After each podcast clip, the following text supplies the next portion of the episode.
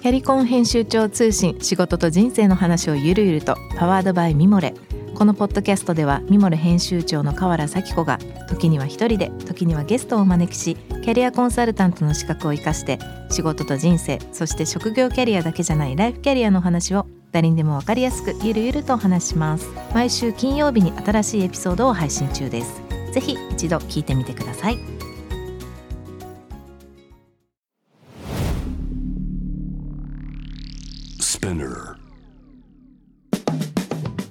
ナビゲーター中道大輔です。Vision to the Future with Forbes Japan このポッドキャストは物事人の魅力を引き出すことで日本のカルチャーの価値を再定義し世界と共有するコミュニティプログラムです。Forbes Japan とは記事として連動し音声ではスピナーを通じて主要リスニングサービスにてお聞きいただけます。Forbes Japan Web は概要欄のリンクからぜひチェックしてください。番組の Twitter、Instagram アカウントは PTTF アンダーバーコミュニティです。ぜひそちらの方もフォローの方よろしくお願いいたします。さてさて今回はですね地域ビジネスプロデューサー南雲智美さんをお迎えしてお届けしたいと思います。こんにちは。こんにちは。お忙しいところもありがとうございます。いえいえよろしくお願いいたします。よろしくお願いしますえ今日から、えー、そうですね2回にわたって一緒にお話をしていきたいと思いますがまずは僕の方から南雲さんの簡単なプロフィールご紹介させていただきたいと思います、はい、えー、南雲智美さん。広島県にお生まれになられました、えヒューレット・パッカードの日本法人で、え業務企画とマーケティングに携わった後にですね、え慶應義塾大学総合政策学部に入学をされ、え在学中に、え書いた論文「10年後の日本の広告を考える」で電通広告論文賞を受賞卒業後は、え星野リゾートで広報とブランディングを約8年間担われました。えー、そして2014年にこちらを退職後地域ビジネスのプロデューサーとして数々の経営再生や、えー、産地活性化プロジェクトに携わるだけではなく慶應義塾大学でパブリックリレーションズ戦略首都大学東京でコンセプトメイキングを教えていらっしゃいます。ということであれですね。結構日本の方で一回仕事をされてからもう一度大学に入学されるっていうパターンってあんまり聞かないですけどそうですね。ここはなんかもう一回行こうと思ったんですか？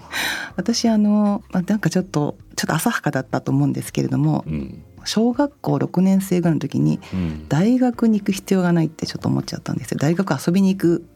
ところって思ってしまって、まあ、そういう人たちが多分多かったからと思うんですけど、うん、それでい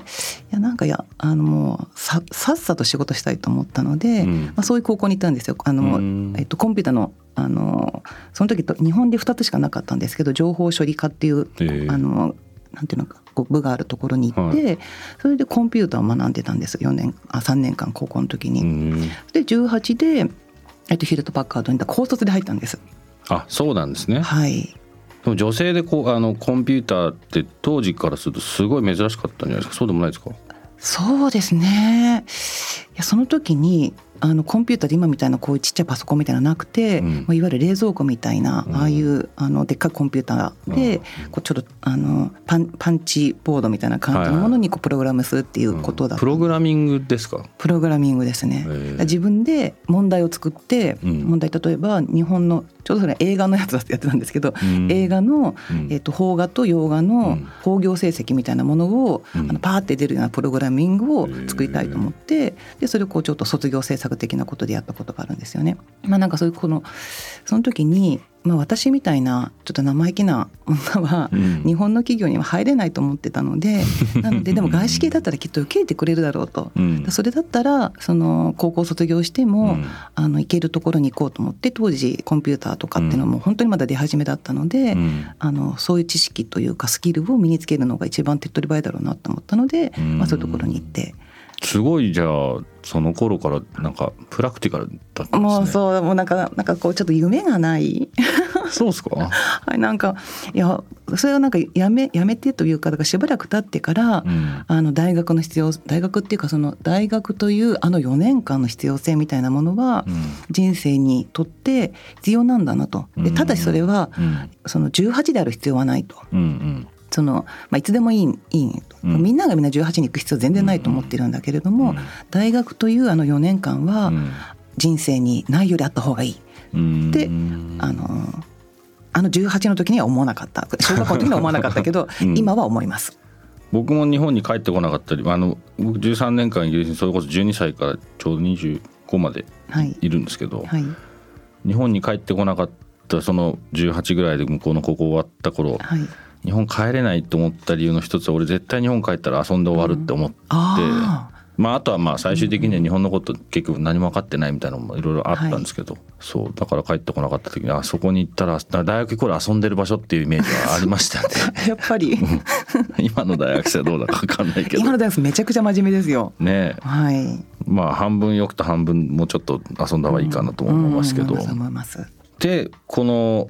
でもそれあのジェヒューレット・パッカードでは、はい、まあ外資系で、はい、その生意気な南雲智美さんを受け入れてもらった感じだったんですか、はい、あそうですね。もう本当に好き勝手やらせてもらって。どんなことやられてたんですか？えっとね、一番最初は、まあ、業務企画ってその IT のヘルプデスクじゃないんですけど、うん、そのユーザーのアナリストみたいなことをやってたんですよ。うん、でアメリカの会社なので、うん、アプリケーションとか全部アメリカな感じになってるわけですよ。でそれをローカライズするって仕事をしていて、とかその日本のユーザーに教えるとか、あと例えば消費税とか日本とアメリカ違うじゃないですかとか召集感が違うので、まあ、そういったことをそのアメリカのチームにフィードバックしてちょっと直してもらうとか、まあ、そういうようなこととかをまあやっていました。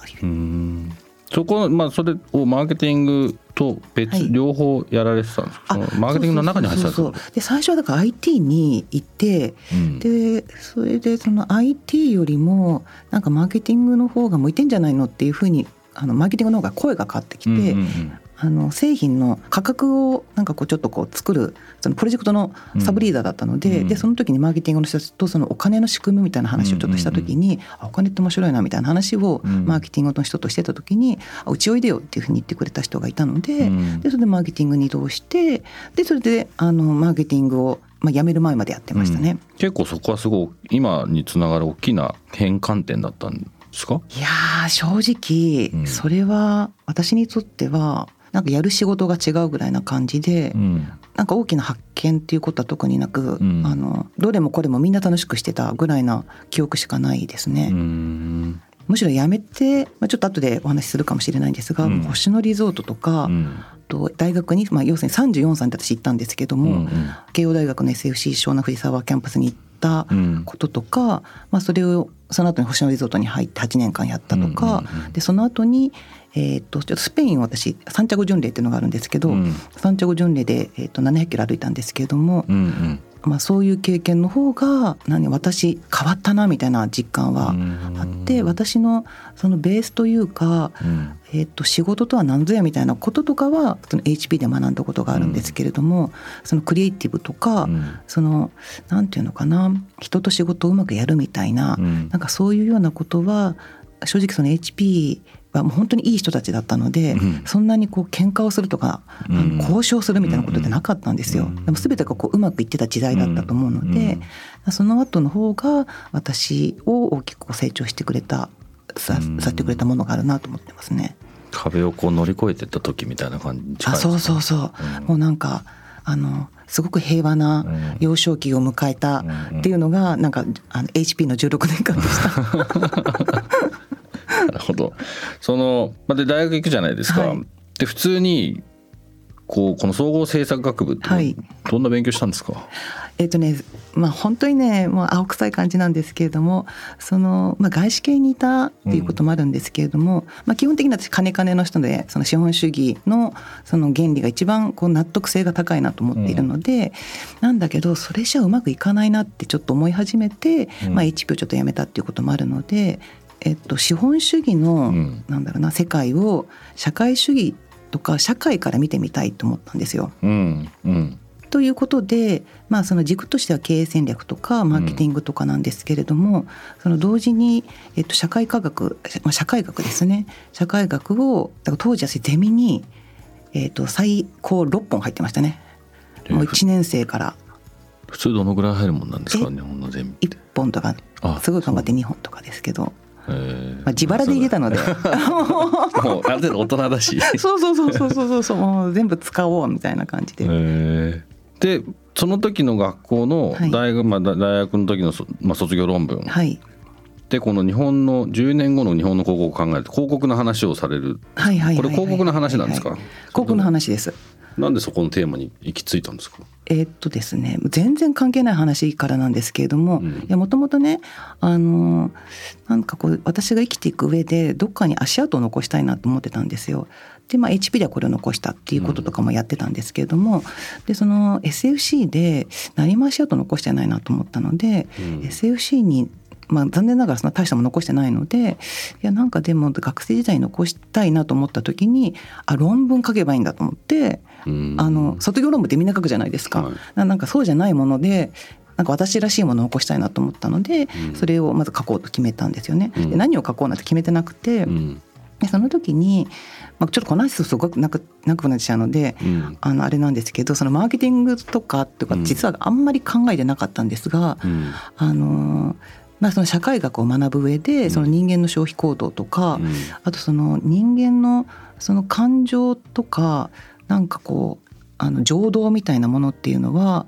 3種類あるっていうことをちょっと発見して、うん、あの長期的な時間と中期的な時間と短いタームっていうのがあって、うん、で、まあ、その長期的な時間っていうのはあの家族とかなんか生まれ持ったものでで中期的なものっていうのは例えば大学に行くとかこの彼と付き合っているとか、うん、でこのショートタームのものは旅行に行くとか、でそういうその時間今この人たちが今どこの時間にいるかっていうことを買い物の頻度が違うんですよ。うん、例えば長期的なものだとクラシック音楽がずっと聴くとかってなると買う頻度が1年に1回とか2年あの数回とかなんですけど例えば旅行に行くとちょっとわけのわかんないものをすごい勢いで買うわけじゃないですか。うん、っていうものをその時 RFID っていうのができたばっかりだったので、うん、それをうまくあの組み込ませればなんかそのでさその時まだデジタルサイネージなかった時代なんですけど、うん、デジタルサイネージとかこういうそのスマホみたいなもので「ポップアップで訴求をすると、うん、その人が今どの時間軸にいるかということを、うん、えー、とメジャーメントしてプッシュアップできるんじゃないかというようなことを書いて賞をもらったんです。ちょっと意味わかんないです今今まさにそのままやられてる感じですね世の中が。あそうそうそうそうそうそうそう。10年後？うんそうそうそうそうそう。そうあ本当ですね。今今それ 本当ですね、えー、あそうですね。いやその時本当捉えてたんじゃないですかいやできると思ったんですよ。うん、で、うん、ちょうどそのああの SFC ってやっぱりその IT インターネットのあの村井さんとかもいらっしゃったので、うん、あなんかこういうことをあのあのやれるできる時代だなと思ったので、うん、いやなんかそれ仕事でやりたいなと思ったんですが、まあ、全然違うところに行っちゃいましたけどそのマインドはありましたね。うん。なんか全然僕違う内容ですけど、はい、たまたま僕も卒論で、はい、日本じゃないですけど今後のなんかその広告業界がどうなるかみたいな話を書いてて、はいええ、全然そんなあの具体的な今の話みたいなことちょっと全然違うんですけど ただなんかテーマがすごい似てるなと思って。その時は僕が書いたのはもう何年も前20年以上前もっともっとか。全然もっと前ですけど、うん。はい、広告はこうなんか当時は広告を作る業界、広告代理店とか、はい、アードエージェンシーとかって言ってたのが、そうじゃなくてビジネスのでコンサルタントがいてビジネスコンサルタントでしょうかって。もっとこれは融合しないとダメなんじゃないかみたいな話を書いたんですね当時。なんでそんなこと書いたのかも覚えてないですけど、なんか今そのまんま今それに近いようなことやってるのがなんかまあなあそりゃそうだよねみたいな感じですけど。なるほどね。まあ僕の話はさておき。あのでまあその広告のこうなんまあこうあるべきみたいな卒論まあそのまあそのね書く背景にはもうちょっとその社会的な話を先ほどおっしゃったようなことがあって、で星野リゾートじゃないですか、はいはい、結構でも星野リゾートまあ基本は旅館ホテル業だと思うんですけど、ホテル業とか、まあ、宿泊要するに experience としてはこれ衣食住全部入ってるってなんか僕は認識してるんですけど、そういう意味だとその社会みたいなこととものすごい近い存在なのかなってなんかそこをなんか勝手に接点なのかなと思ってたんですけど。いやなんかその論文とその星野リゾートの接点は、ひょっとしたら今なんかこう久しぶりに質問されたのであの自分では接合点は今なんかちょっとピンとこないんですけどもなんかあるかもしれないですね。うん、でもなんかその星野リゾートで、まあ、ちょっとその入社の経緯もちょっといろいろあるんですけれども、まあ、候補をやってくれっていうふうに言われて、うん、候補なんてやったことがないと。うん、で、まあ、その中で旅館ってなんだろう、っていうのが一番最初の私の要するに伝えなきゃいけないのでうん、で私のお客様ってメディアなんですよね。うんうん、でそのちょっと全然違う話なんですけれども、うん、当時全然広報とかやったことがないので、えー、っとその広報のマニュアル本みたいなのってあるじゃないですか、まあ、いっぱいあるんですけれども、うん、それを読んだ方がいいですかって聞いたんですよ。うん、でそしたらその時の上司が「いや読んでもいいけど読んだら読んだその人と同じやり方になるよ」って、だから南雲さんがやりたいようにやりなさいって言ったんですよ。で私がその時当時苦手なメディアの人がいたので、うん、いやなんかでもこの人とかに行くのがすごい嫌でみたいな話をしたらそしたら「南雲さんの好きなメディアに行きなさいと」うん、でそのメディアとその、まあ、苦手なメディア分以上に仲良くなりなさいって言われて、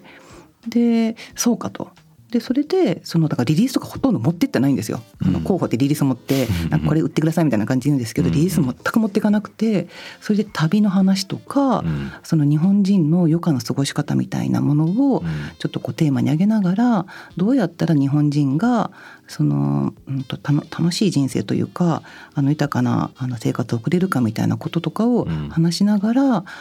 まあ、メディアがどういうことを考えているのかとか、で私たち星野リゾートがどういうことを考えているのかっていうことをお話しする中で、まあ、例えばブルータスとかに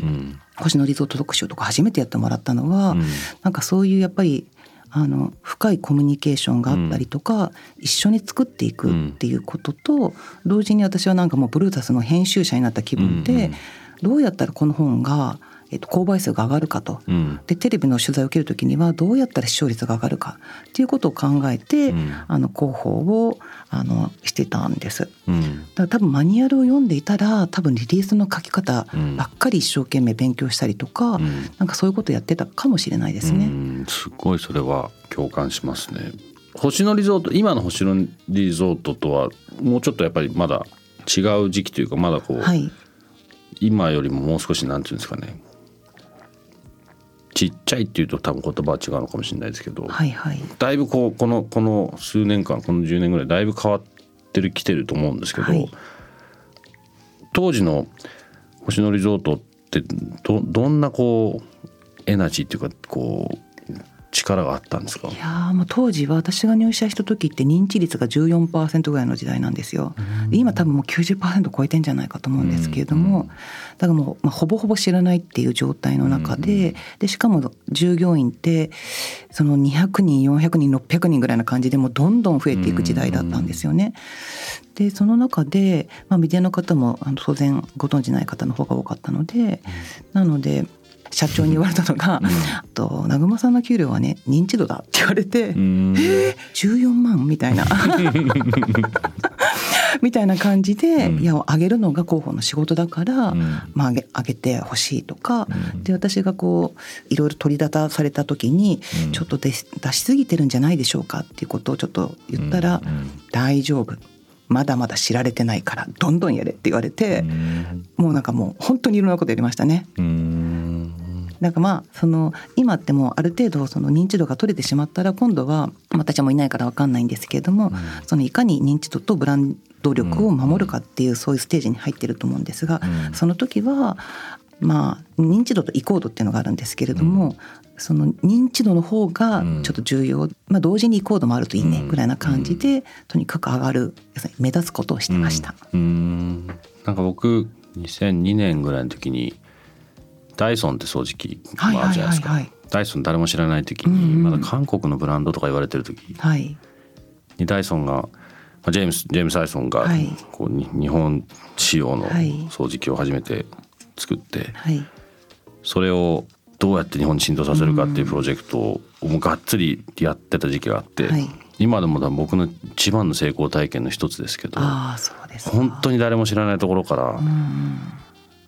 まあ、これは多分今までやってた中でもあれしかないですけど、はい、なんかただ知られるだけじゃなくて「うんうん、あダイソンってあの吸引力の変わらない掃除機でしょ」って。吸引力の変わらないただ一つの掃除機っていう、まあ、そのテーマを、はい、もう本当に UK の、まあ、ジェームスのチームとか、はい、ジャパンの人もそうだけど、うんうんうん、みんなでそこをもうこれってただただただ広告とかそのなんですかコミュニケーションでただ一つって本当は日本なかなか言えないのを、はい、いろんなあの手この手を使ってクリアしてそれをやって2年後に多分ね60%ぐらいの人がただ知ってるだけにそうやって言ってくれたっていうのは、はい、やったことも含めてやっぱそれなりのことしたなっていうのは今でも実感しますしすごい大変だって面白かったですけどね。そのただ一つのあの掃除機っていうのはそれ誰が考えたコンセプトなんですか？コピーとしては僕らが考えたんですけど僕と、もう34人の、まあ、会社もそんな大きくなかったチームでしたけど、はい、あのグローバルではいろいろやったんですけど、例えばコンセプトは製品作るというよりもそのダイソンっていうかジェームス・ダイソン本人のコンセプトで、はい。はいもうそもそも彼はそのプロダクトデザイナーというか、プロダクトのエンジニアなんで、エンジニアとして、も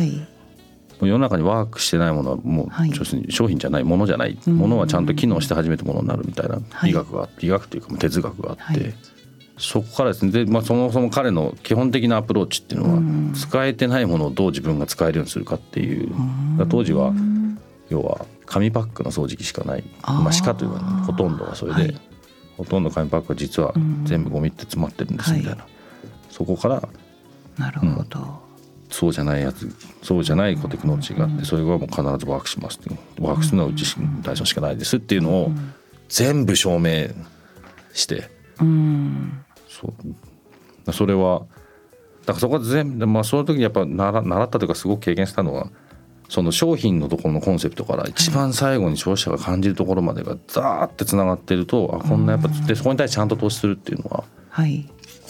強かったなと思いました、ね、なるほどね。なんか私がねそのあの時すごいいろんなことをむちゃくちゃやったんですけども、うん、コンコンセプトっていうのかな？あれは何だったのかちょっと分かんないんですが日本の観光をやばくするっていうことを星野社長がよく言っていたんですよ。でそのえー、と楽しくするとかじゃなくて、うん、そのやばくするっていうそのあの言葉の使い方みたいなものってなんかちょっとエキストリームな感じがあって、うん、でいやなんかコンセプトってそのお客お客様向けっていうよりもあの私たち向け？あの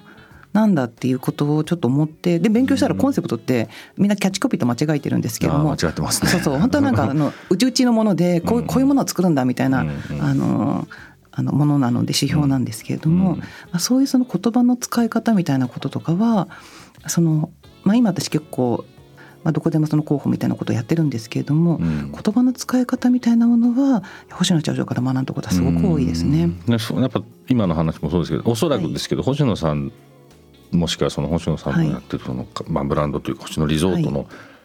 やばくするっていうだけでキャラクターはなんか感じますよね。そうですね。なんかそのちょっとアンチテーゼとまで言わないですけど今までのと俺は違うんだみたいのは勝手になんか、ね、僕もなんかそうやって見てるからかもしれない。バイアスかかってるかもしれないけど。なんかその右脳と左脳のバランスが絶妙にすごい人であのなんかこうちょっと情熱的な部分で、うん、まあ、そういうその日本の観光をやばくするみたいなこととかを言ったりする一方で、うん、まあ、例えばそういう日本のサービス業のその非効率な点みたいなところとかをそのデータで示したりとか、うん、そのデータとなんだろうななんかなんかそんな気がするだけだと多分推進力にならないんだと思うんですよ。でそれもすごく重要なんですけれども、そこから具体的に戦略を構築していく上で、数値データみたいなものをバーンと出してくるので、そうするとあ例えばちょっと全然違う話になった。私カイブランドっていうブランドを立ち上げたんですよ。あの星野リゾートって星野屋とリゾナーレとカイってブランドがあるんですけれども、そのカイブランドを立ち上げた時に、その旅館に来るお客さんって何人いると思って言われて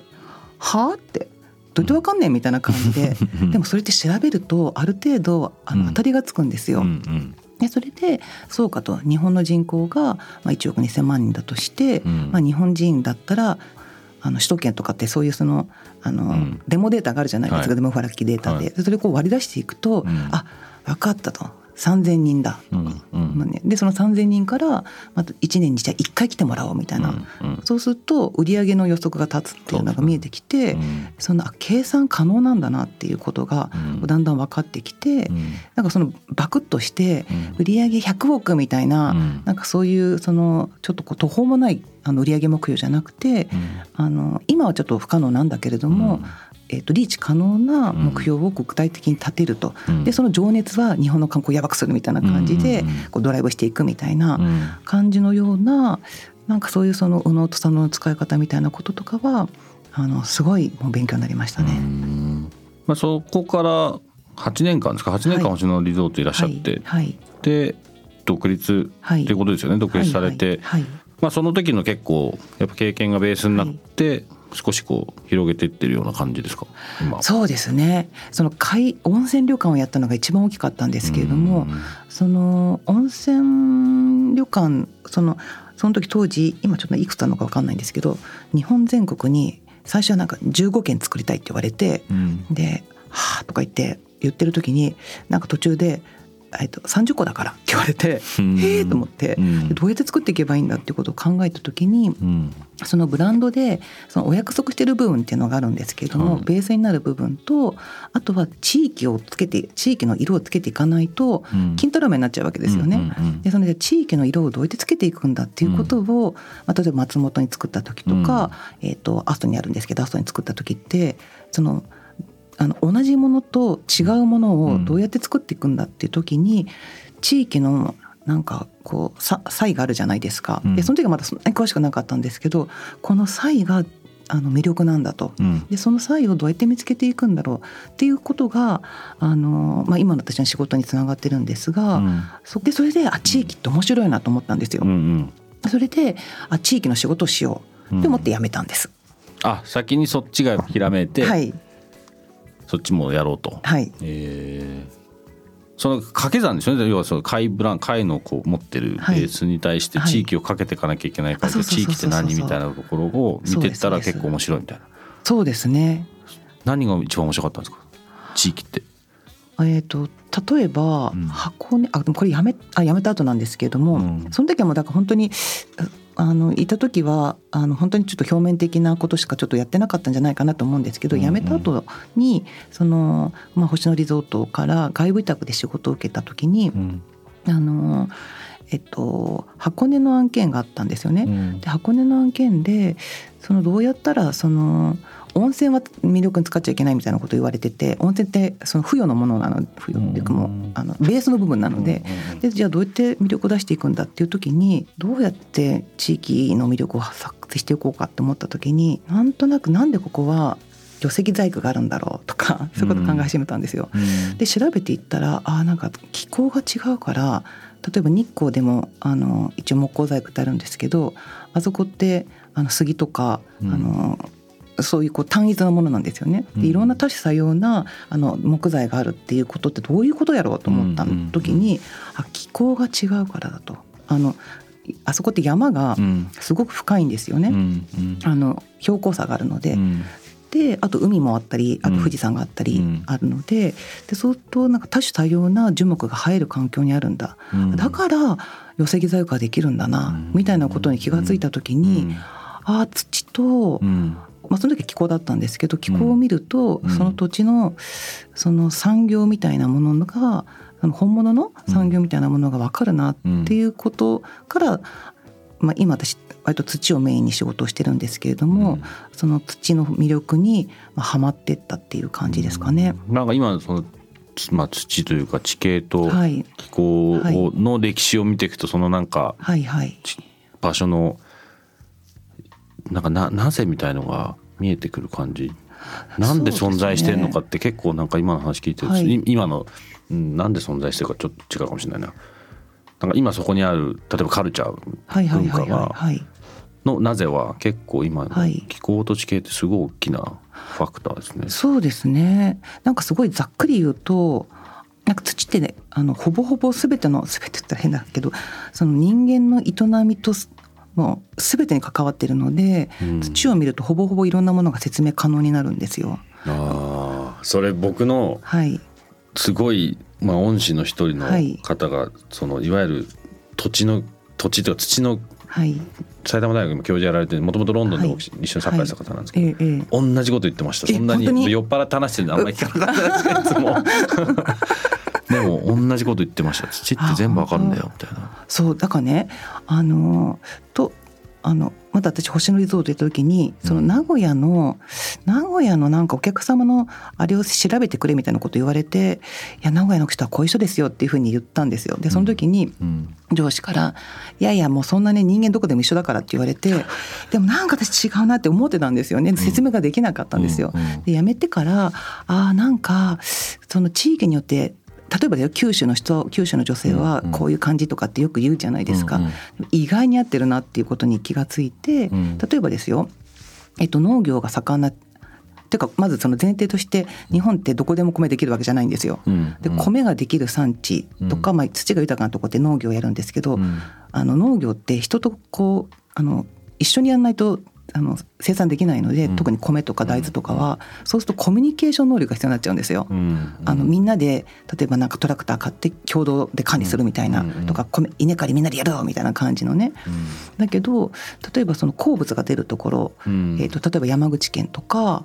えーと、あそこは、えーと、石灰岩があるところだったりとかや鹿児島県だとしらすがあったりするんですけれども、うん、まあ、そのちょっと鉄が出たりとかねあのそういうようなものができるところっていうのは工業系の企業が進出するのでそうサラリーマンが多くなるんですよ。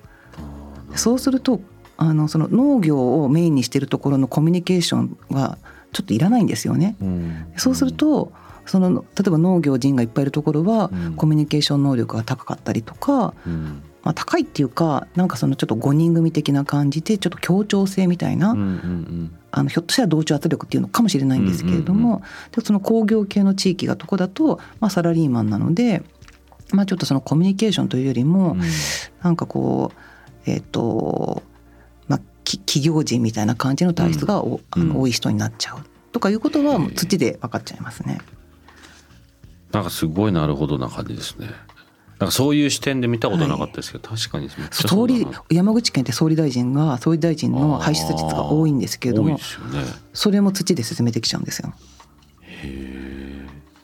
っていうのをなんか説明すると、うん、そのなんだろうな。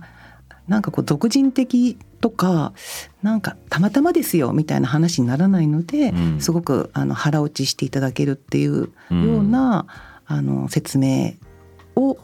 まあ、だから伝えるってことだと思うんですけども、なんかそういうストーリーが一番納得性が高いんだなっていうところには今帰着してますね。今のその今はまあ独立されてるのでまあ、例えばここれっていう一つのなんていうんですか業種じゃなくて、おそらくいろいろいろんなことが関わってると思うんですけど、はい、そのなんかそのじゃあ後ろにあるこう根っこにある今ベースの南雲さんのこういうプロジェクトとか仕事に対するそれこそコンセプトってなんかそのその辺りが結構ベースになっていろいろやられてる感じですか？じゃあ今は。そうですね。なんかやっぱりあのなんていうのかな。興味範囲はまあ、ここにあるっていうとこだと思うんですけども、うんうん、あのここにあるっていうのはちょっと置いといてなんですけれども、うん、あのいろいろ変わってしまうので、うん、だけど私のその強みみたいなところっていうのは、まあ、伝えるとかあのストーリー作り、あの共感力が得られるストーリー作りみたいなところがひょっとしたら私の,、あのうんとなんだろうあのできること、好きなこととできることはちょっと違うじゃないですか、まあ、できることってとこは多分そこなのかもしれないですね。結構じゃその地地域ビジネスに特化されてるんですか最近は？地域の人特化してるというかそこからの要望が多くて、あのななぜならばやっぱり彼らはあの自分の魅力に気が付かないんだと思うんですよ。うんうん、でやっぱりこうよそもよその人から見た魅力とかの方が、うん、あのまあ、分かりやすいってこともあるっていうのがまず一つ、うん、でしかもその、まあ、私は土から見ていくので土から見たらどういうその威力があのあるんですかっていうところの話をするとものすごく本物感があるので、うん、あのそういった東京の真似じゃなくて、うん、ここでしかできないものを探してほしいっていう要望があるので、うん、地域からの仕事があの必然的にちょっと多くなってるっていうのは状態ですね。でも納得せざるを得ないというか納得しますよねきっと聞いてる方も。もうねこのねここにはこういうものがあるんですよっていう話をすると、うん、一番最初大体行政の人がご案内してくださるんですが、うん、大抵「いやすいませんねうち何もなくて」って言うんですよ。うんうんうんで、うんと、実際最初は私もうん厳しいなと思う地域も実はあるんですがあのそれ言ったらちょっと負けになっちゃうので「うん、ああ大丈夫ですよ」って言いながらそのまずそのえっと、民族博物館みたいなところとかと山に行ったりするんですよ。山の上からあのあの下を見下ろすんですけれども。でその地形をまあ見てるんですけどね地形と道を見てるんですが、うん、まあ、そういうことからあのここの地域にはこういうものがありますよって話をするともうねなんかね涙目になって、うん、そうなんだと、うん、俺らってそういう地域に住んでたんだみたいな感じですごく喜ぶんですよ。それを見た時にあなんかあ私の仕事はあのなんていうのかな気づきを与えてるのかもしれないなって言って、うん。うん、あこれはあのこんなに喜ばれるんだったら、うん、この仕事をずっとやっていく価値はあるだろうなとか、うん、まあ、このノウハウをちょっと皆さんにお伝えしたいなと思って、今はちょっとやってるとこですね。今それ日本に一番必要なことですよね。ああそうね、自信がなくなっちゃってるのが一番僕問題だと思っててそれってただ見えてないだけっていうのはまあ僕の話っていうかまあ、はい、話というか視点としてはそれが日本の国内だけじゃなくて、はい、海外から見た時にもうむちゃくちゃたくさん言いたいことも言えることもあるじゃんって思うことを、はい、まあ、気づいてないっていうのはまあ一個もったいないなと思うこともそうなんですけど、そのさっきのどこかの方が言ってたって言ってた、はい、そのいや何もないんだよねっていう、例えば話、はい、こう日本人同士だとこう一歩引いて相手を立てて謙遜するみたいなのは、うん、まあまあなんか文化としてあるので、はい、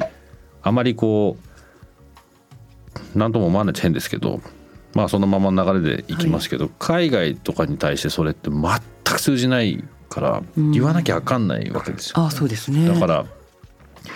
そのそのスタンスをそのまま持ってったら本当にないものって勝手に向こうが来て勝手に見つけて、勝手に持ってっちゃうみたいな、はいはいはい、これって文化どんどん取られてっちゃうし文化なくなっちゃうし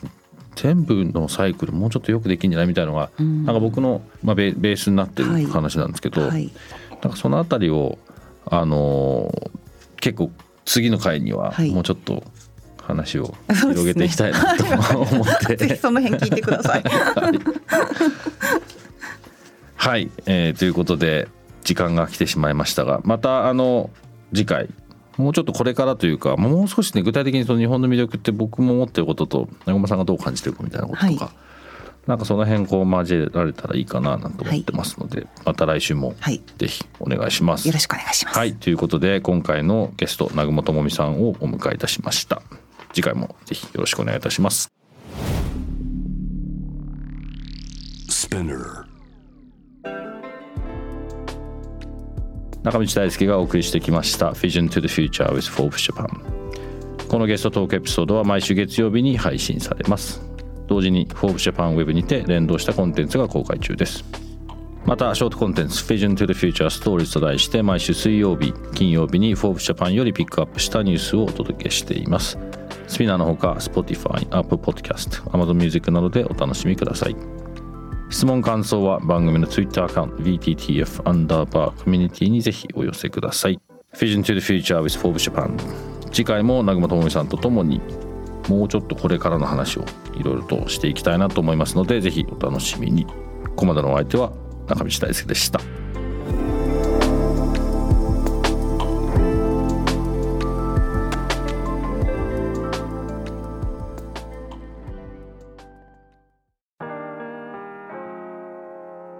家の神崎めぐみと編集者の大森洋子でお届けする雑談ポッドキャストウォンと私の名前なんての？ふと私って誰なんだ？と自分がぐらついてしまうそんなあなたと毎日を楽しくするサバイバル術を一緒に考えていきます。ボンとは毎週水曜日朝5時に配信。ぜひお聞きのプラットフォームでフォローしてください